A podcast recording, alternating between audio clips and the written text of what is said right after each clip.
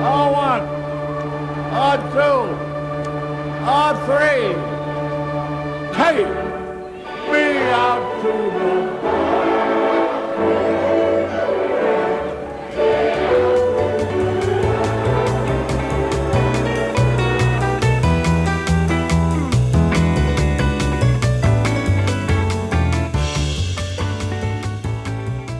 Hello，大家好，欢迎收听大联盟小品第十集，我是 Jackie 李炳生，这是一档分享大联盟相关小品故事的单元节目，每集一个，向各位娓娓道来，可能有趣，可能荒诞，可能好玩，可能引人醒思的大联盟故事。哇，好快啊！大联盟小品已经来到双位数的集数了，第十集。那非常感谢过去九集当中大家的收听跟支持。然后如果有任何意见，然后有传达给我的听众呢，其实我都很感谢大家的回馈。呃，也收到了大家对于这个节目的想法。那我会持续的根据大家给我的回馈，还有接下来大联盟的一些时事或者是一些有趣的话题，来找寻有趣的故事题材，继续带给大家好听、好玩、有趣，也可能是令人感动的大联盟故事。这一次要讲的故事啊，跟开季有关系哦。那每年开季其实总是会有一些球队，它表现的特别糟糕。就拿今年来说好了，今年一开始，我相信大家都有注意到的新闻，就是奥克兰运动家队他们的开季其实打得不太好。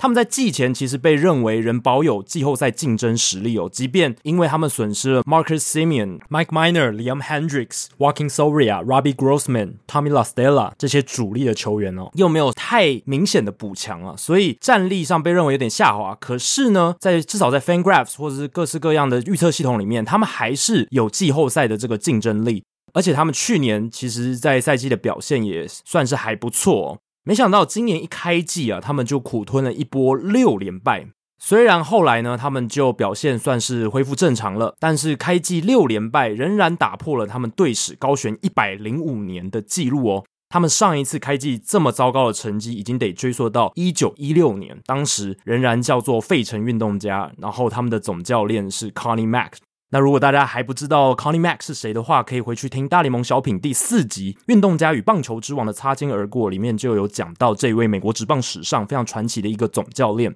那把话题拉回来哦，除了奥克兰运动家队他们开季表现不佳以外，另一个开季表现不佳的球队，在今年是芝加哥小熊队。他们开季十二战的战绩呢，虽然不至于到非常糟糕的地步，五胜七败，当然是五成胜率以下，但还不是到史诗级的糟糕。不过，你如果去细看他们的数据，他们在进攻端的表现只能用惨不忍睹这四个字来形容。他们团队的攻击指数只有点五六一哦，真的非常非常糟糕哦，稳稳的坐定了联盟垫底的位置。而且呢，倒数第二名其实也比他们好上很多，至少在点六三以上。所以小熊队他们今年开季的打击状况确实不好。他们开季前十战只敲出四十九支安打，创下了大联盟至少自一九零一年以来任一个实战区间里面的最少安打记录。不只是开季前十战哦，是任一个实战区间里面，他们这个四十九支安打都是最少的。不过呢，我刚刚讲的这一些今年开季的糟糕表现，比起一九八八年的巴尔的摩精英队，都只能算是小儿科啊，真的是小巫见大巫。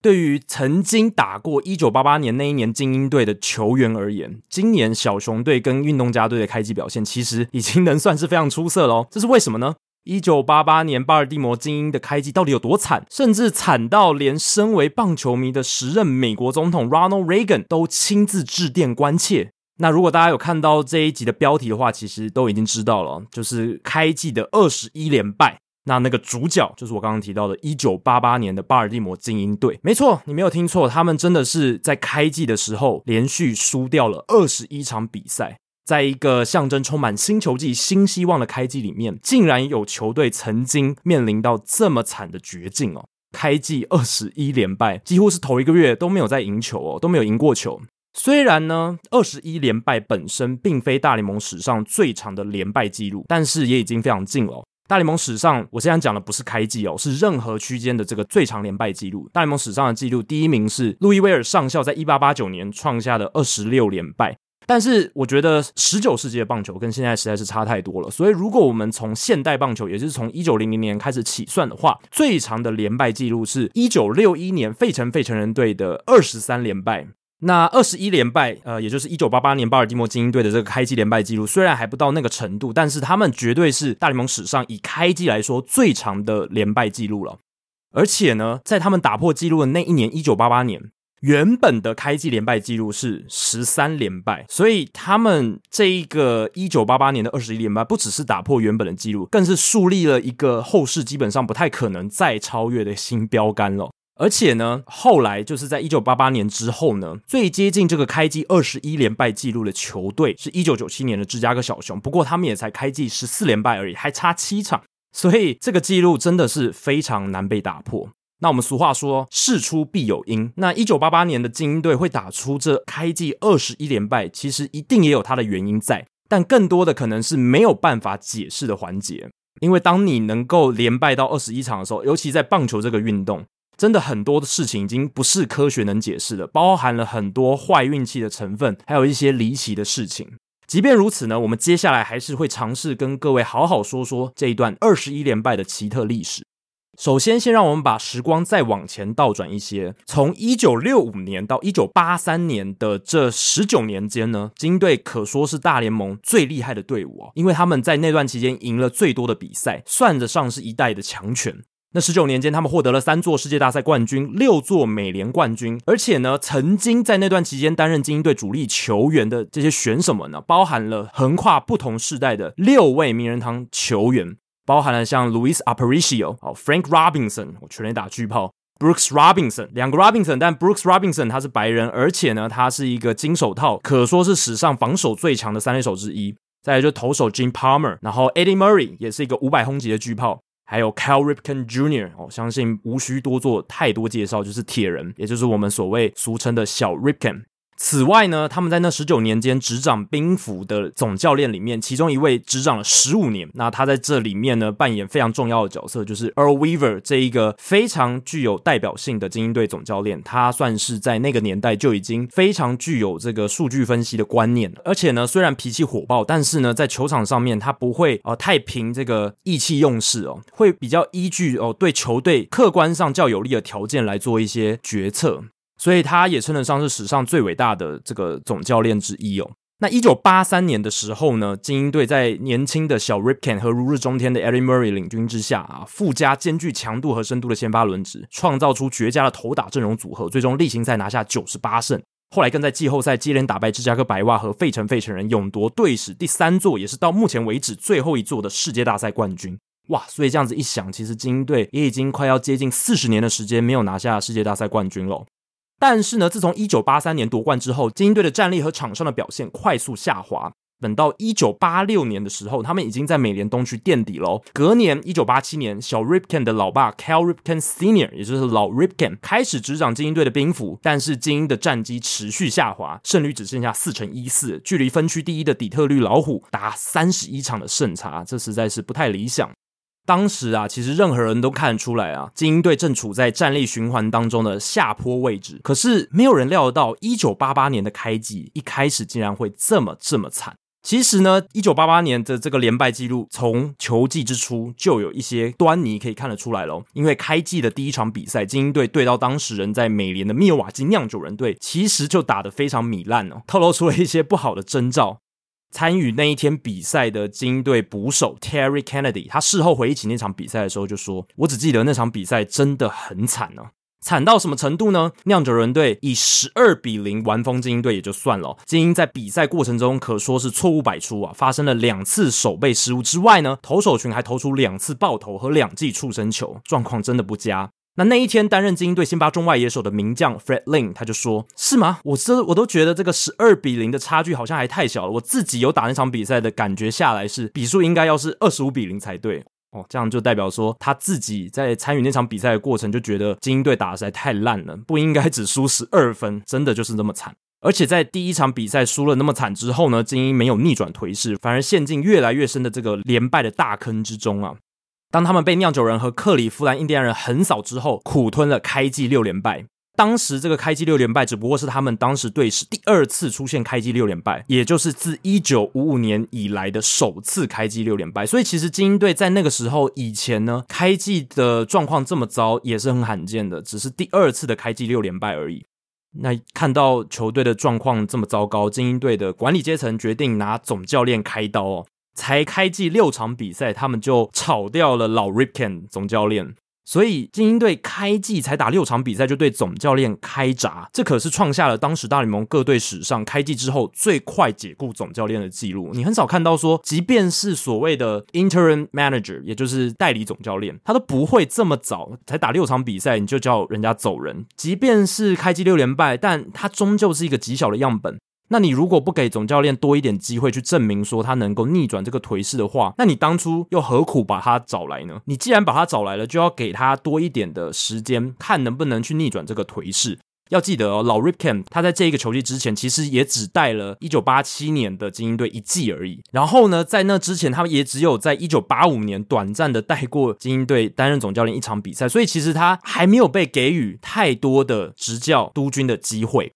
那精英队当时一九八八年管理阶层，他们就很快的想要去改变这个颓势，所以就用炒掉总教练的方式来这样做。那老 Ripken 的儿子小 Ripken 当时是精英队阵中非常重要的球星嘛，那他自己就回忆说，他其实当时非常不能接受球队这么快就把他老爸开除了决定。虽然球队开季的状况确实不佳，可是小 Ripken 觉得说，你这么快就炒掉总教练，其实并不能解决问题。就像我刚刚讲的，呃，总教练你还是要给他多一点机会。然后你在这么短的时间内炒掉总教练，其实他改变不了什么，因为场上打球的还是球员，总教练当然也是要负一点责任。可是，在这么小的样本里面呢，其实责任归属并不会那么明确，那可能还需要时间呢，来慢慢的调试，来慢慢的让大家凝聚在一起，改变这个状况。所以精英队这个决策真的有问题，小 Ripken 也这么觉得。那他觉得球队真的是做了一个错误的决策，而且他也觉得说，诶，这个好像不是我所认识的精英队。我加入精英队以来，好像呃不会这么的不近人情，或者说这么很快的，甚至可以说是有点不理性的做出这个决策。那炒掉了老 Ripken 之后呢，精英队找来过去阵中的知名球星，当时已经入选名人堂的传奇黑人名将 Frank Robinson 来督军。那希望 Robinson 啊，新的总教练进来，能够带领球队爬出开季六连败的泥淖。可惜呀、事与愿违，后来剧情发展的走向跟他们预期的恰恰相反，甚至更糟。那 Fred Lynn 他如今回想起这段回忆，他就笑着说：“他们当时的感觉就是，哎，Frank，就算你来了，我们还是照样能输给你看。我们当时就是这么糟糕。”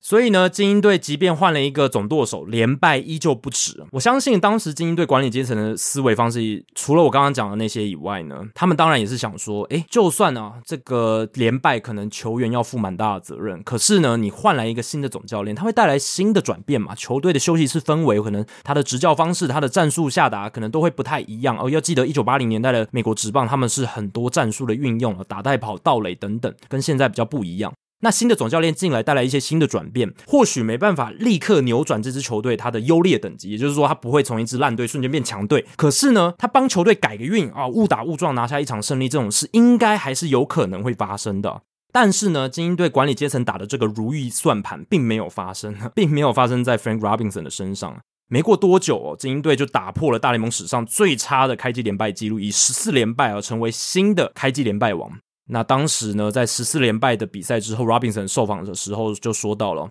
我们不会因为十四连败而感到丢脸难堪，因为也许有一天会有其他球队开季十五、十六、二十连败，谁知道呢？”Robinson 当时说这句话的时候呢，他当然只是一种假设，可是其实他说的真的没有错，只是他说的当下没有预期到的可能是那个后来在开季十五、十六、二十连败的球队就是他们自己，而且就是那一年。一九八八年四月二十四日，精英队被皇家横扫之后，已经苦吞了十八连败。在这个时刻，精英队开季连败的惨况已经成为全美体育界的重大新闻了，获得相当大的关注哦。那美国非常知名的这个运动媒体《Sports Illustrated》运动画刊，他们也在五月二号的那一期呢，就刊出了这个精英队连败的这个专题。那封面的标题就是“精英的痛楚”哦，“The Agony of the Orioles”，所以他们也是大篇幅的报道精英队当年悲剧的开季。那精英队这个开季的悲惨状况到底有多惨呢？啊，就连总统都致电表达同情了，这到底怎么一回事？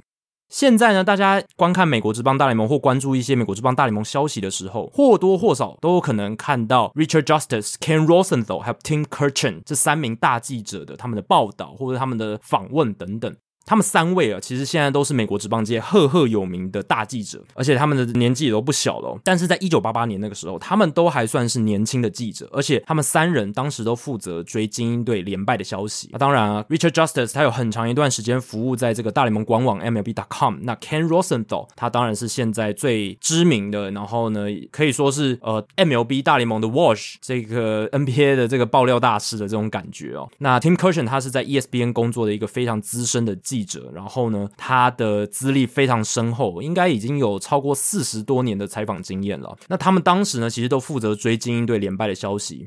一九八八年四月二十五日，精英队移动到客场明尼阿波里斯，也就是双城主场的所在地，所以他们三个人呢，也跟着到了当地，并且有一个晚上的空闲时间，因为二十五日是移动日，所以晚上是空出来的。三连战是从二十六日才开打。那那个晚上，他们就约了 Frank Robinson 出去吃饭。那这位正经历历史上最遭连败之一的总教练呢，他也想要透透气啊，所以也答应赴约了。毕竟呢，在这么惨的状况底下，你可能也会需要诶跟一些人聊聊天这样子，不然真的是有可能会疯掉。那在他们席间吃饭的过程当中啊，Tim Kurkjian 他就问 Robinson 说：“诶 Robinson 啊，你在这段连败的期间有没有接到一些什么有趣的电话？有没有什么有趣的人联络你啊，表达安慰之意啊？”没想到 Robinson 竟然回答说：“当然有啊，总统今天就有打给我。”总统哇！听到这句话当下，其实在场的三个记者 kirchin、Rosenthal 还有 Justice 他们都傻了。那 kirchin 他赶紧追问说：“哈，Frank，我知道你很爱开玩笑，没错，这个应该也只是个玩笑话吧？你应该不是认真的。”那 Robinson 回答说：“天杀的，我超认真的好吗？我没有在开玩笑。美国总统真的在今天打给我，没错，就是 Reagan 总统，那个 Ronald Reagan 总统。”那此时在座的三名记者才忽然意识到说：“诶，Robinson 这一次虽然他平常爱开玩笑，但这一次真的没有在开玩笑。那美国总统 Reagan 先生又对这个情况有点凄惨的精英队总教练说了些什么呢？那 Robinson 就说：总统跟我讲啊，Frank，我知道你现在的境遇有多惨，但是呢，我回答他，总统先生，我蛮确定的，你没办法了解我现在到底有多惨。”所以这一段有趣的故事啊，就被这个当时精英队的三名记者记了下来。然后呢，现在他们在回忆的时候，往往回忆到不管是 Frank Robinson 还是精英队当年的二十一连败，他们都会提起这个故事，输到连现任总统都致电关切。这就是一九八八年精英队的真实惨况。而且啊，当时的这个球界还流传着这么一个笑话，因为当时 Michael Jackson 当红，全美当红，甚至是说全球当红啊。那就有人说，呃，你知道吗？当红歌星 Michael Jackson 跟精英队的共通点是什么呢？那答案是他们都戴着手套，但却没有人知道他们戴手套的意义是什么。哦，就是凸显出说精英队他们真的防守那个时候也蛮糟糕的，错误百出。连败到了这个十八连败的阶段，其实基本上能走偏的都走偏了，能犯错的也都犯错了，能低潮的也都低潮了。你会想说，到底怎么能够继续这么输下去？其实这也是蛮厉害的，因为在棒球这个运动里面，其实要连胜当然很难，但是你要一直连败下去，其实也很难，因为有时候真的运气就是站在你那边，你也不知道莫名其妙就赢了一场比赛。可是金莺队那个时候，一九八八年真的是似乎违反了一切的常理。当时担任精英队赛事主播的资深播报员 John Miller 他就说：“哇，我自己看真的也觉得太不合理了。其实你就算找一支大学球队来代替精英队打这些比赛，他们可能都会至少赢个一两场。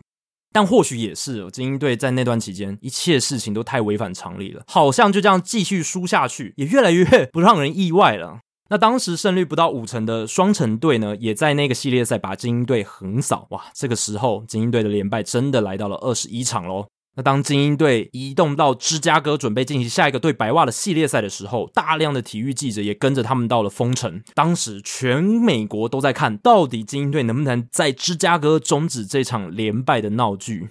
啊，幸好啊，终于在第二十二场比赛的时候，他们结束了这个连败。精英队当时面对当年由 Tony La r u s a 领军的白袜，没错，那个时候是 Tony La r u s a 还在白袜队的时期，是他第一支执教的球队，非常早期的时候。当然，Tony La r u s a 是今年回国嘛，回国到白袜队担任总教练，七十几岁，七十六岁的这个年纪。当时 Tony La r u s a 是一个非常年轻的总教练。那面对当年拉鲁萨领军的白袜精英队，总算在先发投手 Mark Williamson 六局无失分的好投，以及强打小 Ripken 单场五支四的支持底下呢，以九比零完封白袜队，拿下了久违的1988年赛季首胜。哇，其实我刚刚讲到的那个精英队当时的捕手 Terry Kennedy，他后来受访的时候，记者就跟他讲说：“你知道你们后来最后赢的那一场是一场完封吗？”哦，他自己也不敢置信，他说：“哈，我们有完封，我以为是什么九比二之类，我们竟然后来第一场赢球是完封哦，我们有完封对手过哦。”那一年状况那么烂，竟然还有完封对手过，没错，是真的有的。所以可见当时的精英的球员真的是输到不知道该怎么面对了。那当时精英队就是以九比零完封了白袜队，拿下了久违的这个首胜。那那天的日期呢是四月二十九日，所以开季是四月初，然后到四月二十九日，精英队才拿下第一胜，所以是历经了差不多快一个月的时间，他们才让胜场数开了张，也让难堪的开季连败的场次就停在了二十一场。那想当然尔啦，媒体开始会大幅度的报道精英队终止连败的消息。那这个新闻传回了巴尔的摩，当地球迷呢也开始疯狂的庆祝起来。哇其实搞得像是这个精英拿下世界大赛冠军一样。如果你去看那些新闻画面，那精英队获胜之后呢的赛后，看得出来啊，总教练 Frank Robinson 算是松了一口气，因为总算能把这个压在肩膀上的隐形巨石重重放下了。大批记者在赛后访问他的时候，他就说呢：“我们都能了解各位必须报道这一切，我们也很感谢各位这样子报道这段连败的方式，让我们获得这么多关注哦。那接下来我们赢了嘛，所以你们之后应该不会像现在那么用力的报道我们。但是我呢，不会为此感到可惜，我会想念你们这些好朋友。但是呢，你们不来报道我们，我并不会觉得可惜啊。最好不要再一这样子报道我们了。其实也是就是凸显出说，哦，这个连败终于结束了，他也受够了，好不容易结束了，也松了一口气。”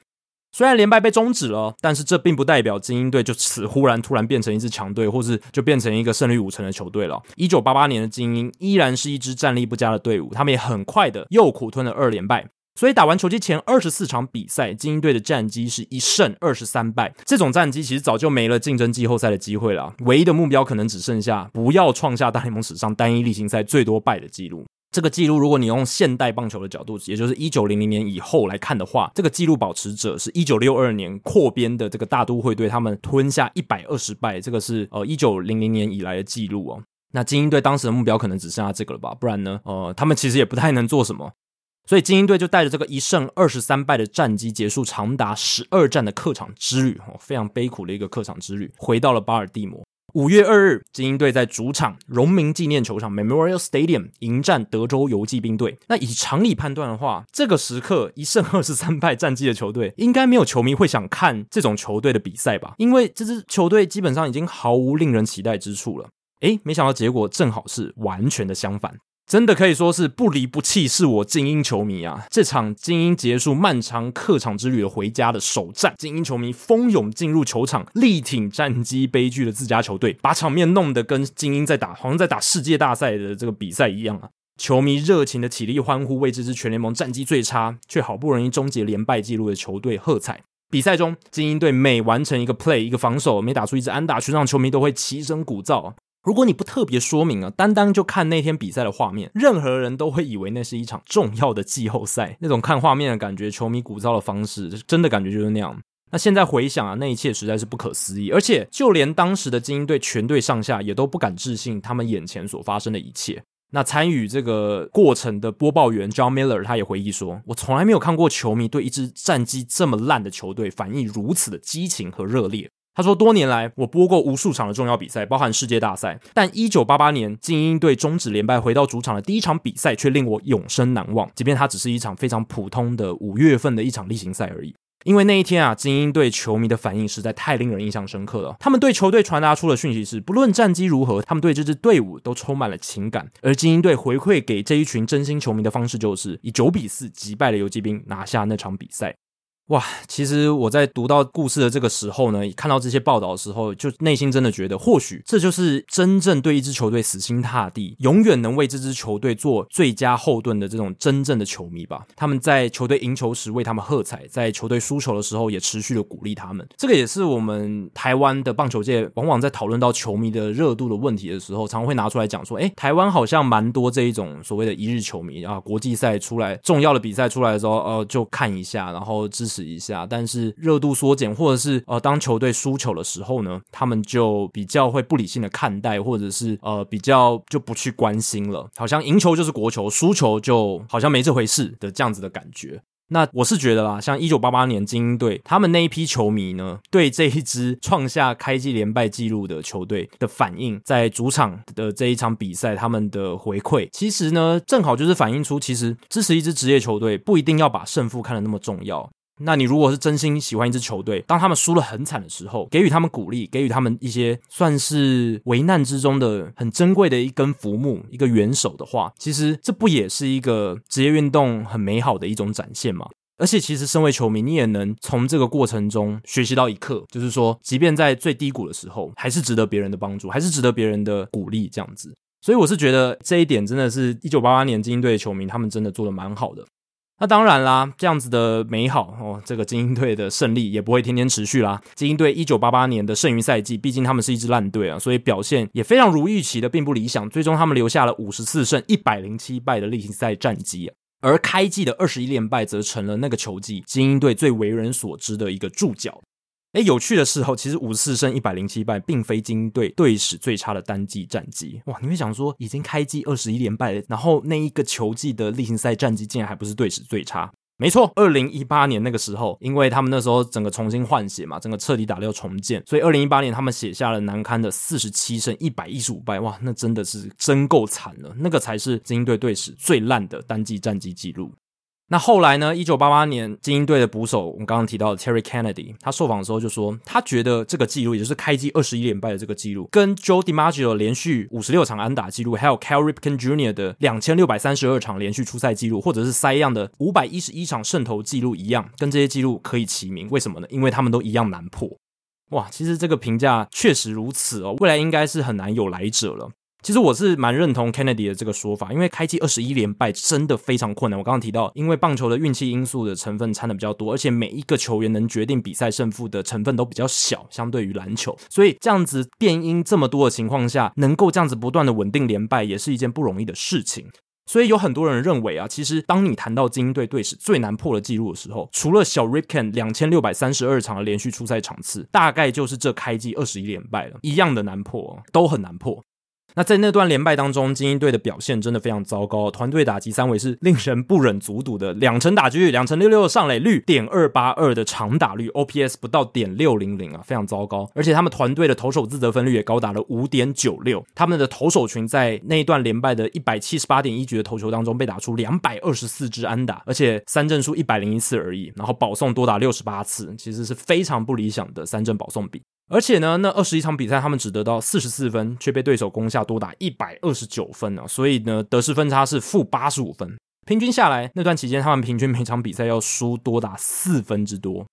一九八八年，精英队开季二十一连败的三十年之后，也就是二零一八年三年前的时候呢，大联盟电视网 MLB Network 他们制作了一支纪录片，回顾了那段历史哦。我觉得这边比较有趣的是，他们做了那一支纪录片是在二零一八年季初的时候，没想到呢，其实后来我刚刚提到二零一八年最后球季结束的结果是，精英队创下了队史最糟糕的单季例行赛战绩记录，所以还蛮有趣的啦。就是他们刚好做这个一九八八年开季二十一连败这个难堪纪录的纪录片，然后再开机，然后结。结果最后精英队那一季的表现也还是一样，也是蛮糟糕的。那当时呢，MLB Network 那个制作团队他们就访问了当年啊非常多当年精英队阵中的成员，包括 Fred Lynn 啊、Terry Kennedy 啊、小 Ripken 啊，还有小 Ripken 的弟弟 Bill Ripken 这些人。那其实，当他们被问到三十年后再回过头看那一段连败回忆的时候，他们内心有什么感受？那他们的回答其实虽然不一定是逐字这样子，但是他们的意思大概都是说，其实无论过了多久啊，这个二十一连败都还是一件令人笑不出来的事情啊。It's still not funny。过了这么久还是 not funny 啊。就是你可能会想说啊，三十个年头过去了，我们现在再回头看，应该可以一笑置之吧。但是二十一连败真的实在太可怕了。呃，他们那些经历过二十一连败的人，有在那一个泥淖里面挣扎哦，爬不出来那些人，他们都觉得说，哇，那真的太可怕，不要再让我经历，也不要再让我去回想，或者是呃，现在我们再重新去谈了。其实我们还是要严肃的看待，很难说啊，一笑置之，笑了就算了。那制作团队他们最后也问这个 Bill Ripken，就是小 Ripken 他的弟弟，他问说：“诶，今年三十周年，你们那一年的成员会办一场三十周年的纪念聚会吗？”那他毫不犹豫的回答：“才不嘞，是疯了吗？”意思就是说，他完完全全的不想要再做任何纪念二十一连败的任何事情了。当然，他是接受了电视台的访问啦。可是呢，如果你说他私底下要再去跟当年那些队友聚起来，然后啊、有点像是谈笑风生的去谈那些呃二二十一连败的往事，他是没办法做到这件事的。好，那以上就是大联盟小品第十集的全部内容啦。如果大家喜欢大联盟小品，欢迎追踪 Hito 大联盟 Podcast 节目，并加入 Hito 大联盟在脸书的讨论区 H I T O 大联盟讨论区。有任何回馈、想法、建议，都欢迎继续的提供给我。你们可以在脸书社团留言，也可以在 Apple Podcast 的 Hito 大联盟节目页面留言。如果大家有想听的故事或主题，也希望不吝随时提出来。大联盟小品，下次再见喽，拜拜。